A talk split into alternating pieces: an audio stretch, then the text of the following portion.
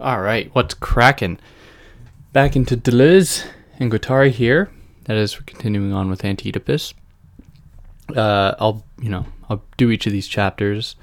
There are four of them, so you can expect four parts, although the third chapter is long, so that might be a little, might have to break that up a little bit, but, you know, we'll see how it goes. So I'll just jump right into this here. Don't want to waste people's time. Uh, what they're trying to get at with this chapter, at least as a general preface, is uh, a critique, mounting a really um, strong critique of Freud, specifically the Oedipus complex. So there are some distinctions to be made here. They don't necessarily uh, take up beef with psychoanalysis as like a, you know, a, a, a practice. What their real aim is, is this thing called Oedipus that, to put it as simply as I can, just simply is is too simple an idea for them. It doesn't encapsulate the workings of what what they introduced to us in the first chapter, the idea of um, desiring production or machines or syntheses and how these things work together. So for them, uh, it, it, Oedipus kind of nullifies all that or homogenizes all that and just places everything under the spectral light of mommy and daddy, which for them is simply reductive. So they are not only critiquing Freud for like a number of reasons, and other people have mounted these similar critiques. Uh, like we can hear the resonances of similar things in thinkers like Baudrillard and, and even Foucault to some extent. But what they do that's really uh, special is that they supplant it with something else.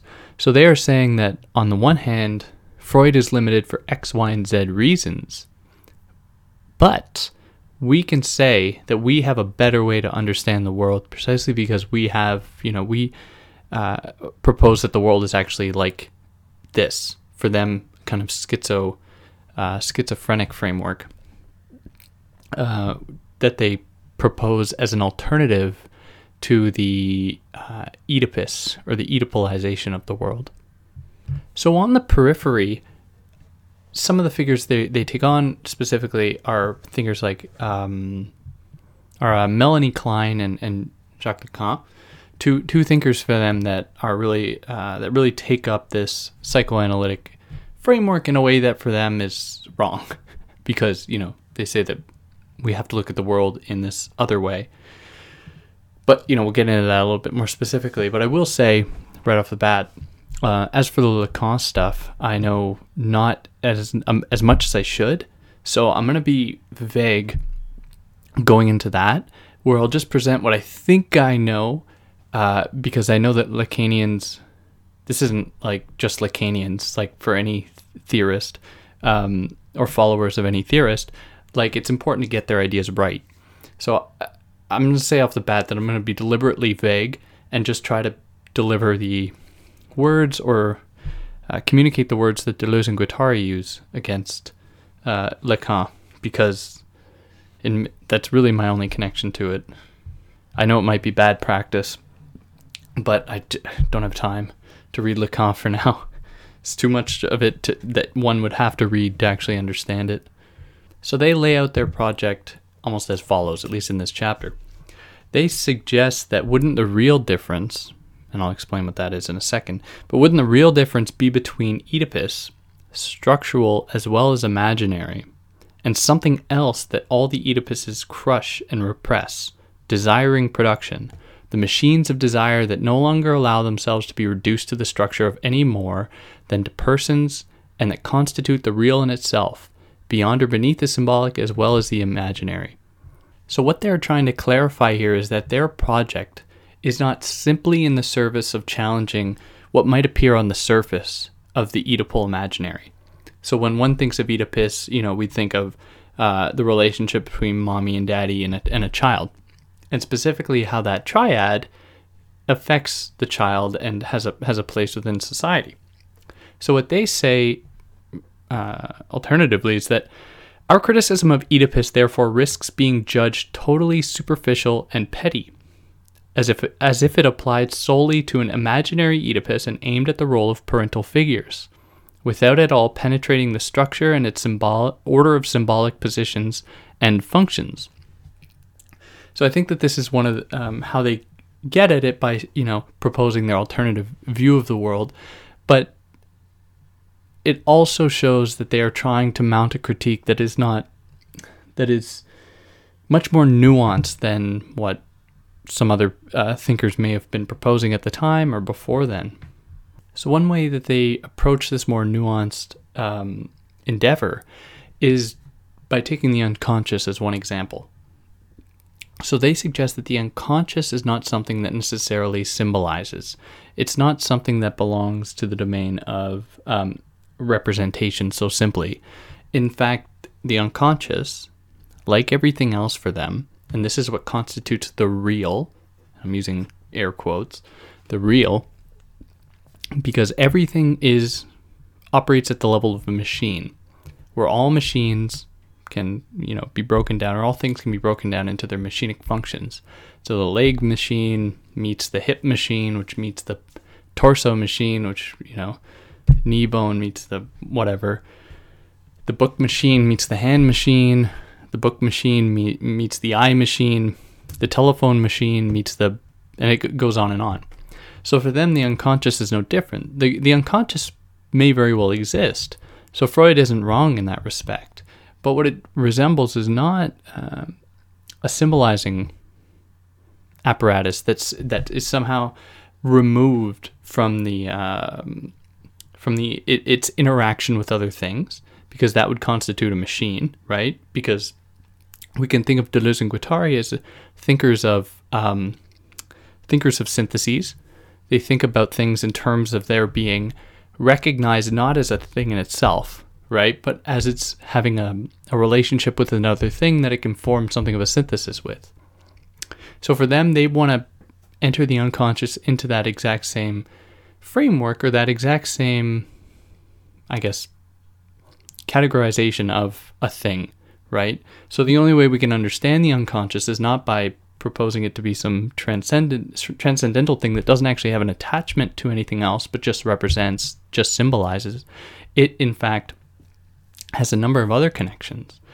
Connect to the, I don't know, the brain machine, to the child machine, to the childhood memory machine, and so on and so forth. So for Deleuze and Guattari, uh, the psychoanalyst, or the Oedipalist, renders the unconscious a, a theater or a stage for them. Simply a zone that projects other things. That that's all it does. It doesn't, it's not, you know, something that connects to other things. It's just like a, just a television screen. Uh, so in that in that way, they characterize the psychoanalyst as being the thinker or the agent of anti-production. That is, they oppose the very logic of machines, because machines produce.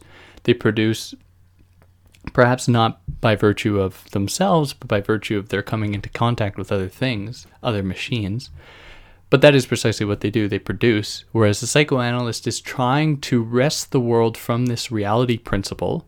And I don't mean reality principle in the psychoanalytic sense, but the idea of the real, according to Deleuze and Guattari, trying to take it from that to give it something of a transcendent figure, a kind of transcendent character. Try to make it more than it really is. So if we have a system that is psychoanalysis or Oedipalization that tries to render transcendent, or tries to uh, make law that which is not, you know, not so, doesn't give itself over to that so easily, then that must rely on some fundamental axioms, because there have to be principles or rules that legitimize these these beliefs. So one that they kind of uh, they address is the idea of lack. So if we remember from the first chapter, they express the idea that uh, it is wrong to associate the desire with lack. So desire does not, or they actually make a distinction. They say that kind of oppressive desire is a, is a desire predicated on lack.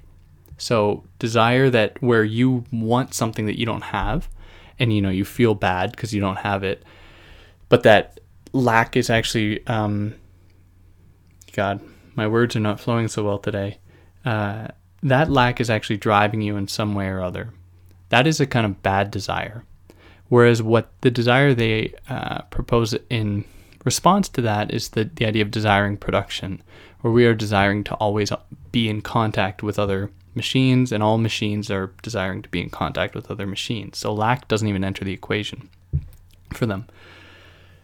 So this extends into the idea of, into the domain of psychoanalysis, where the whole discourse around lack, especially as it relates to gender differences or the differences between the sexes, is is incredibly problematic for them. It's it's problematic, and for them it's also philosophically and structurally kind of unsound. So what they suggest of Freud is that the uh, difference between the sexes that Freud draws is tied together by a common thread. And that common thread for them uh, that they identify is the penis. So the penis is something the boy has, ostensibly, and it is something that the girl desires. So therefore, this, this kind of idea of the penis attaches um, the two of them together. And it is by virtue of them being attached together that Freud is able to make some pretty uh, outlandish type claims. So as they write, this is on fifty-nine, something common to the two sexes is required, but something that will be lacking in both, and that will distribute the, the lack in two non-symmetrical series, establishing the exclusive use of the disjunctions, you are a girl or boy, such is the case with Oedipus and its resolution, different in boys and in girls. Such is the case with castration and its relationship to Oedipus in both instances. Castration is at once the common lot, that is, the prevalent and transcendent phallus, and the exclusive distribution that presents itself in girls as desire for the penis, and in boys as fear of losing it, or refusal of a passive attitude. So what Freud does here, and they pick up on this, is quite clever. Freud imbues or, or um, kind of gives the sexes a certain value, and a certain value that is predicated on this common denominator, this what they call a transcendent phallus. And it is because of that that they are able to then psychoanalyze the children, because they both created the problem to which they only they have the solution. So this idea doesn't it doesn't exist in nature, this uh, idea of lack as in terms of one's genitalia. And so what Deleuze and Guattari do, Guattari do is oppose that idea, where they say the following: neither is there anything in common between the two sexes, nor do they cease communicating with each other in a transverse mode where each subject possesses both of them, but with the two of them partitioned off, and where each subject communicates with one sex or the other in another subject. Such is the law of partial objects. Nothing is lacking, nothing can be defined as a lack, nor are the disjunctions in the unconscious ever exclusive, but rather the object of a properly inclusive use that we must analyze. So again, here we're hearing the idea of uh, the, kind of the formulation of machines resonating here. That is, all machines, although they are different, do come in contact with one another, and the synthesis that that contact forms is in itself a kind of new paradigm that is comprised of two or more parts that are in themselves different, but dependent on one another to be to form that whole, that kind of partial whole, which then constitutes them. So it's kind of like a circular effect here. So, okay, uh, maybe I should give an example. Let's say, for instance, there was a ball. Now, this ball was pretty undescript. It could serve as a soccer ball or a basketball or dodgeball or whatever. So let's say a child were to pick up this ball, and at that moment, the ball were to serve the would belong or would um, exist as a soccer ball. So then, in that moment, what we have emerge is a soccer player and a soccer ball, kind of grouped together around the idea of a the game soccer or football for European people. Um, So in that moment, there's this kind of synthesis between the soccer ball and the child, or the person, whatever, um, that gives them their identities, but does not always already constitute that identity. So before they entered that agreement, that kind of machinic synthesis, neither of them had those titles. So neither of them, the, the ball was just a ball, wasn't a soccer ball, and the child was, you know, just a child, not a soccer player. So then, so I think this is a pretty germane example in that the ball then, let's say, is picked up by a child who wants to use it as a basketball, you know. So then different titles are then assumed or taken on. So there is some kind of fluidity here, but it's a fluidity that in their synthesizing, in their synthesis, kind of concretizes them for a moment.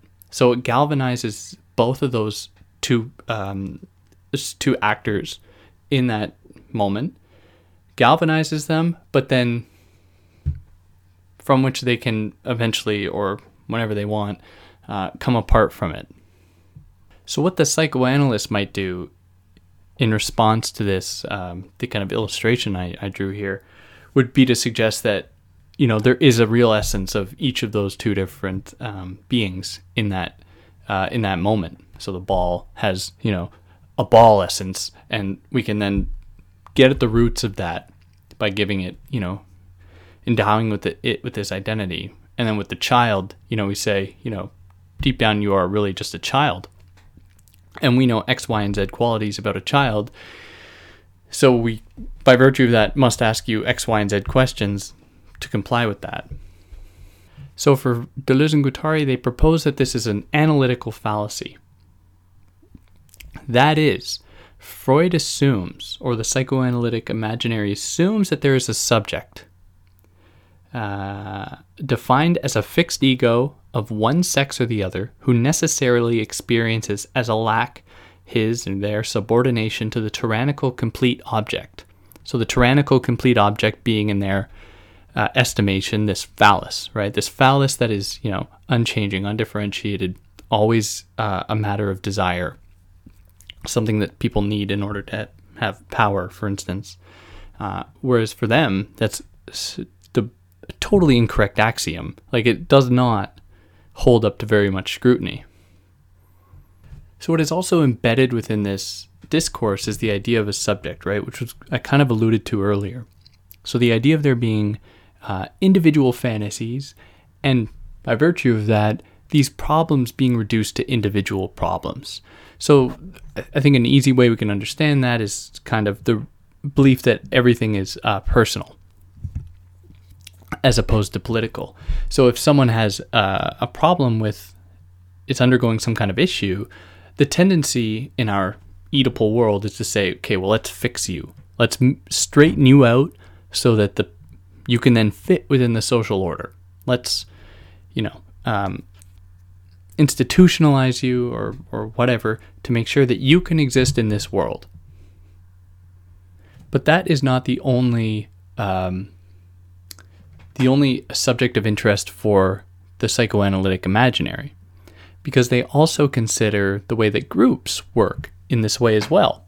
So, and I actually did that, the kind of, I think the seminal Freudian text for that on here somewhere, if you look at the channel under the categories under Freud. The idea for Freud is that generally, uh, to put it quite simply, that group psychology is not about people getting stupider in group settings, and that in fact there's a kind of cohesion between people a co- uh, that is guided by love, and that these people find something in being with others that share a kind of common goal that they can't really get in an individual setting. So what Deleuze and Guattari are saying here is that, okay, well, maybe at first glance The, the idea of group fantasy might be a better solution to the individual fantasy, because at least with groups, there would have to be some kind of a um, an acknowledgement of a of a kind of agreement that has occurred between more than one person with themselves, which would then have to extend beyond the domain of an individual. But for Deleuze and Guattari, that's not the that's not the case, where they they end up saying that, you know, this group fantasy discourse is really just another homogenizing tool. But that doesn't mean that for them the group fantasy is totally lost, or that the potential behind it is lost.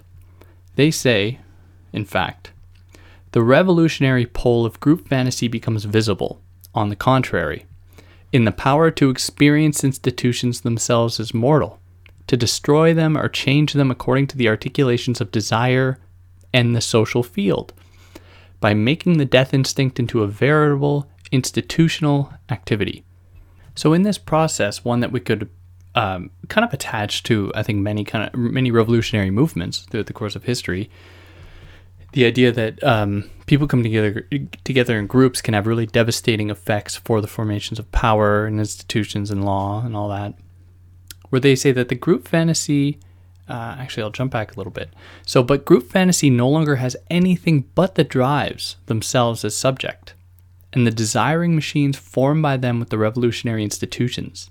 The group fantasy includes the disjunctions in the sense that each subject, discharged of his personal identity, so I'll, I'll uh, say here, kind of stripped of the what they've been Oedipalized or kind of projected with in the psychoanalytic imaginary that is in, in, imbued with an ego that, you know, determines who they are. So they are stripped of that in the group group fantasy formation, uh, stripped of his personal identity, but not of his singularities, and enters into relations with others following the communication proper to partial objects. Everyone passes into the body of the other, of the body without organs. So the body without organs being a, they describe at one point as like a slippery thing, being a kind of, um, I w- I'm going to say blank slate, but I say it with reservation because it's not really a blank slate. But the body without organs is kind of the the screen onto which things can be projected. And then by virtue of things being projected, it then houses the meaning projected onto it.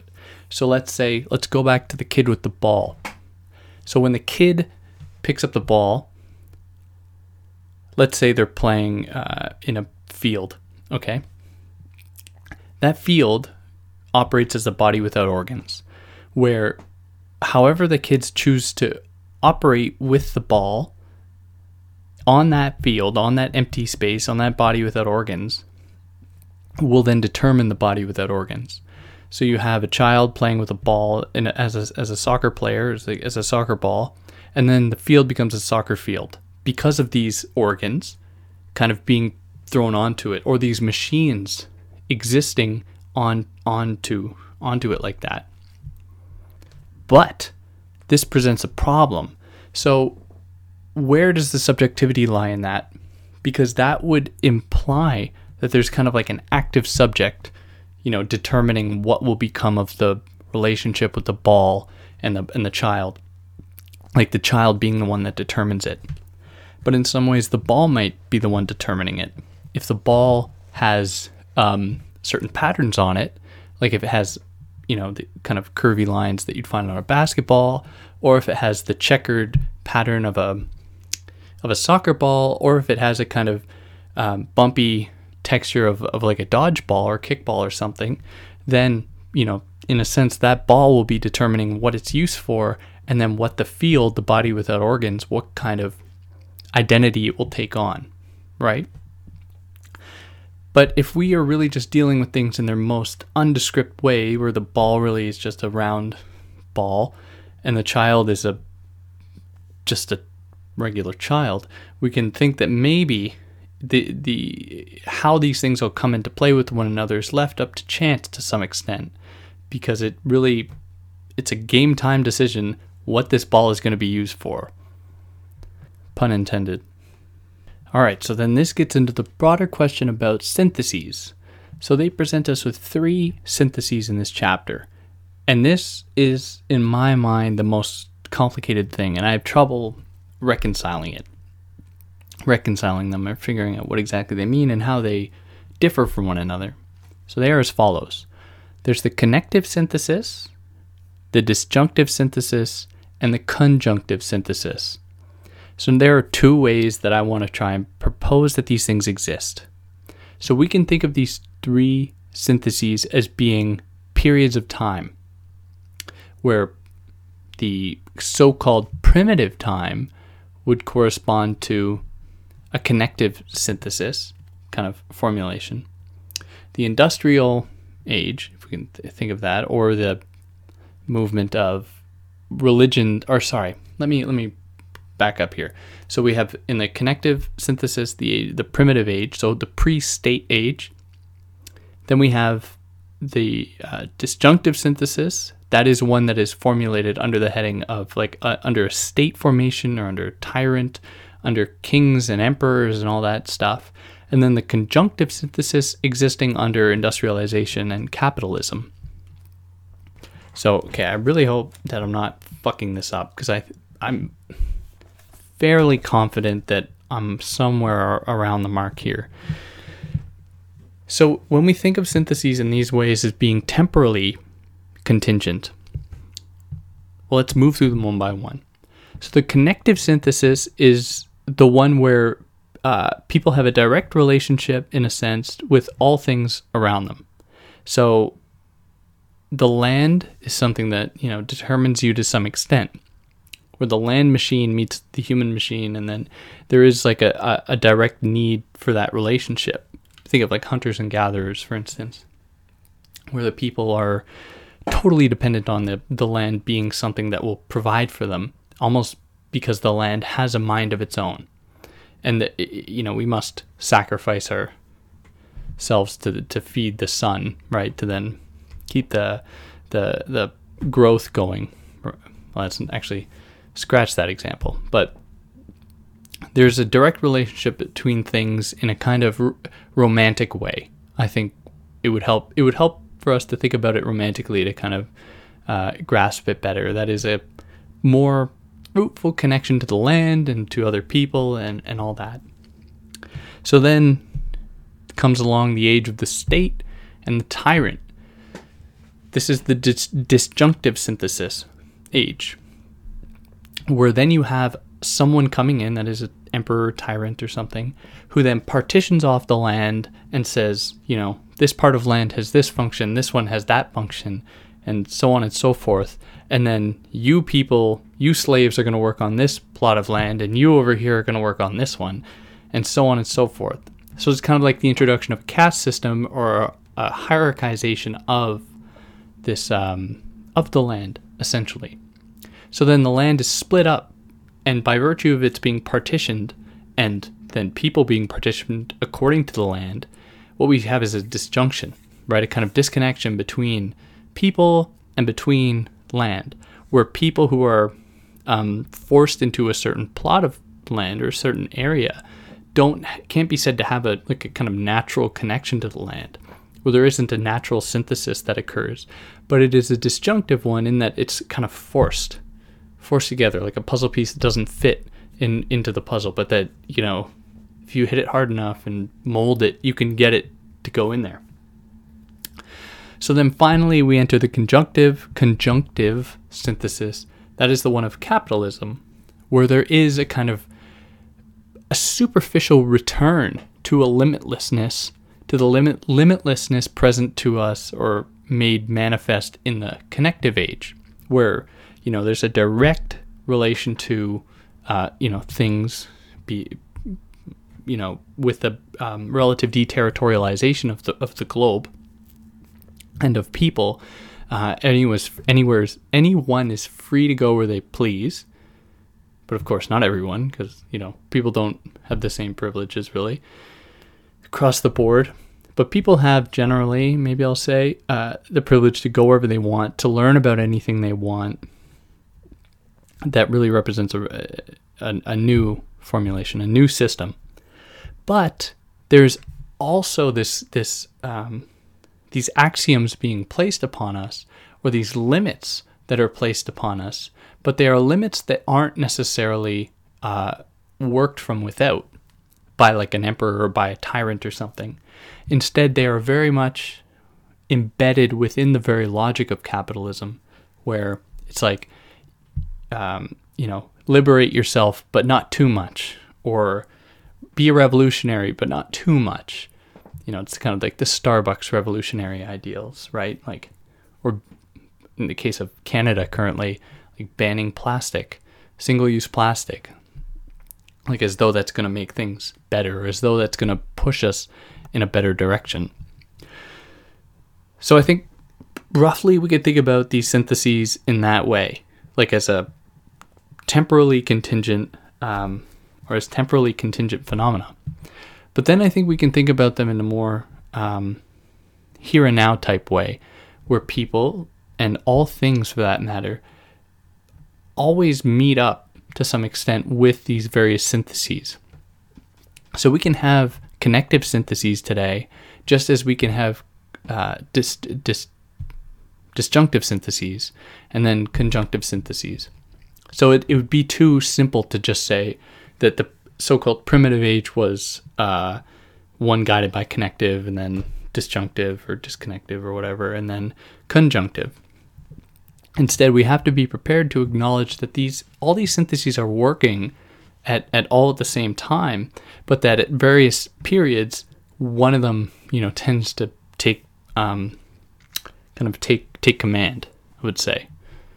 So today, us belonging to the to the logic of the conjunctive synthesis, something like the Oedipal paradigm or Oedipalization might seem kind of strange, because that is a territorializing, that is, um, it kind of, it closes off, forecloses possibility, and doesn't really give way to the limitlessness present in, in uh, advanced capitalism, per se.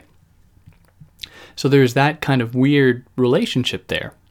But as they tell us in other texts, and I'm sorry I gotta, you know, jump to another one, and I, we, I've talked about it here with a friend of mine, uh, the from A Thousand Plateaus Apparatus of Capture, which I definitely recommend people listen to. But we could understand um, Oedipus or Oedipalization as what they call a compensatory re-territorialization. So in a world that is moving very sporadically and out of control, uh, we, we take comfort in attaching certain significance to various different Um, institutions. So here we have Oedipus, but other people might attach certain significance to the state. Some might attach certain significance to, I don't know, gender differences, certain significance to religion, you know, go on. It, the, the, the possibilities are endless here. And this really portends, or this sets the stage for uh, a line they give us in the third chapter, which we'll get to next time, where they essentially say that, you know, maybe capitalism is good, because it does break down things. It it doesn't, you know, foreclose or homogenize. But the, it's not so simple as that. So don't don't typing like, oh, you idiot.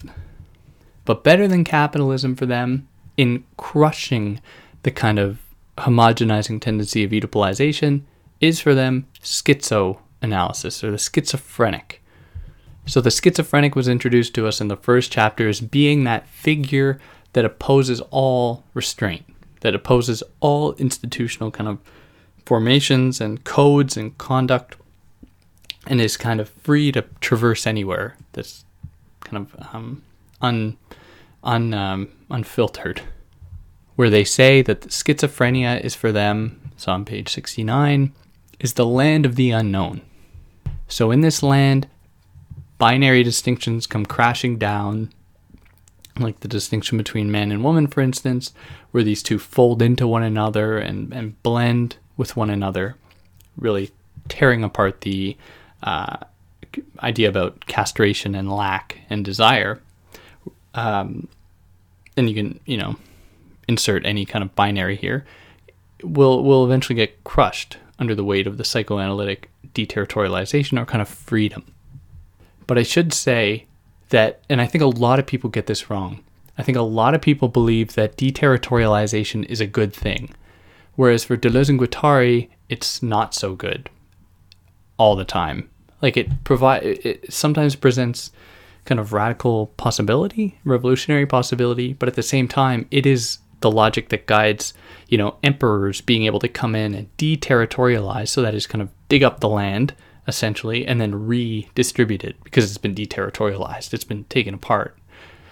So it's important to kind of to know that it's neither, you know, a really good thing, nor is it a really bad thing. Okay, so let's get into some one of the more difficult kind of philosophical uh, philosophical ideas that they uh, contend with. So they take up Kant here. So they say that Kant was interested in finding out if there was a what he called uh, a criteria imminent to understanding that could then distinguish between so-called legitimate and illegitimate uses of the syntheses of consciousness. So, as they write, in the name of transcendental philosophy, that is the immanence of criteria, he therefore denounced the transcendent use of syntheses such as appeared in metaphysics. In like fashion, we are compelled to say that psychoanalysis has its own metaphysics.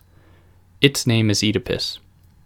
And that a revolution, this time materialist, can proceed only by way of a critique of Oedipus, by denouncing the illegitimate use of the syntheses of an unconscious, of the unconscious as found in Oedipal psychoanalysis, so as to discover a transcendental unconscious defined by the immanence of its criteria, and a corresponding practice that we shall call schizoanalysis.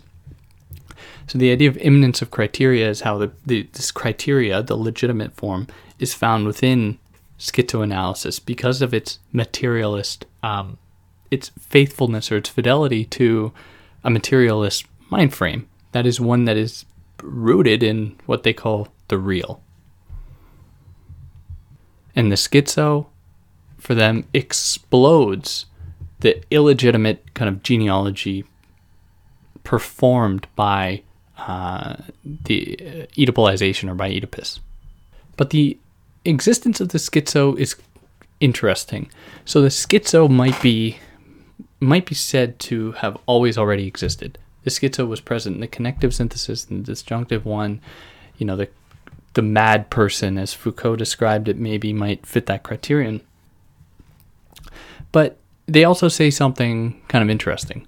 So they suggest that in the psychoanalytic paradigm, that is the Oedipal psychoanalysis, that there is present a double bind. So this is the idea that psychoanalysis essentially just creates the problems that it purports to solve. So there's no actually getting out of it, because according to Deleuze and Guattari, who suggest that according to Oedipal psychoanalysis, either you will f- be uh, psychoanalyzed and we will fix you and straighten you out, essentially make you proper for society, or you will keep going down the kind of, you, you will keep being fucked up by your neuroses or whatever, and you will go down that route. So for Deleuze and Guattari, they're like, well, both of these options seem to suck. So the schizo is like essentially the the one positing no to that, those two, that double bind. So for them, um, it is in the sense that Oedipus should be presented as a series or an oscillation between two poles, the neurotic identification and the internalization that is said to be normative. On either side is Oedipus, the double impasse. And if a schizo is produced here as an entity, this occurs for the simple reason that there is no other means of escaping this double path, where normality is no less blocked than neurosis, and where the solution offers no more of a way out than does the problem. Hence the schizo's withdrawal to the body without organs. So the body without organs being that zone that doesn't ascribe by that same uh, kind of predetermined logic. So the body without organs for them was first marked by races, cultures, uh, and their gods. This is on page eighty-five. So races, cultures, gods, all being their own things, of course, represent different intensities or different kind of possibilities or zones of possibilities on the body without organs. And because these things are never galvanized completely, they're never set in stone, they are always in flux, they're always changing. And the person, the kind of schizo figure, is free to move around, free to move from pole to pole. But that, you know, will inevitably lead to conflict, like the ones seen throughout the course of history, where various, um, you know, identities butt up against others. But that none of these identities are, you know, determined in advance. They are, by virtue of their being projected onto the body without organs, determined. And because that projection is a rather flimsy one, and it's simply a representation, kind of a... Um, an illustration, it is then susceptible to flux and change, just like the idea that man and woman can be, you know, they fold into one another, change. Any of these different identities can fold together and change on the body without organs. So the schizo is ontologically, so they are their essence, their being, is much more in line with the movements of reality, because these movements are always determined by the syntheses that are occurring all the time. And like I was saying, these syntheses are what constitute the two poles that make the synthesis, therefore calling into question any um, the permanence of any of either of the identities of the things that make up the synthesis, that is their um, being a thing in themselves, gets thrown out the window. Because no structure for them exists prior to these syntheses, so no structure for them exists in the mind, divorced from reality, divorced from material, divorced from these connections, these machines. Everything is in, in instead, and this is on ninety-seven, uh, if structures do in fact exist, they do so in immediate reality. So schizoanalysis is, is highly radical, and for them, it's it is a form of psychoanalysis if we take the kind of, um, the form that psychoanalysis assumes, that is a, a process of, you know, engaging with someone. It is for them then, uh, or I should say, schizoanalysis therefore does not hide the fact that it is a per, uh, it is a political and social psychoanalysis, a militant psychoanalysis. So it doesn't shy away from questions that pertain to the social field, the socius. So the goal of schizoanalysis for them is to analyze the specific nature of the libidinal investments in the economic and political spheres, and thereby to show how, in the subject who desires, desire can be made to desire its own repression. So this is Nietzschean, uh, coming out of the genealogy of morality, I think we could say pretty safely, the idea that uh, the ascetic ideal, like someone saying who says no to themselves or hates themselves or, you know, wanting to atone for the supposed sins they've committed, you know, they whip their back or hate themselves as, as an effect. So what they want to say is that schizoanalysis can actually get at the heart of the root of those uh, kind of the hatred of oneself in order to present like a kind of possibility for anyone, as opposed to the Oedipal psychoanalysis that wants to really close you in, right? It wants to deny you the possibility. So it's no coincidence then, or it's not a surprise that they say that Oedipus is, depends upon discrimination, and it depends upon hierarchy, because these are two things that like things to be closed. They like things to not have contact with a kind of exteriority to them.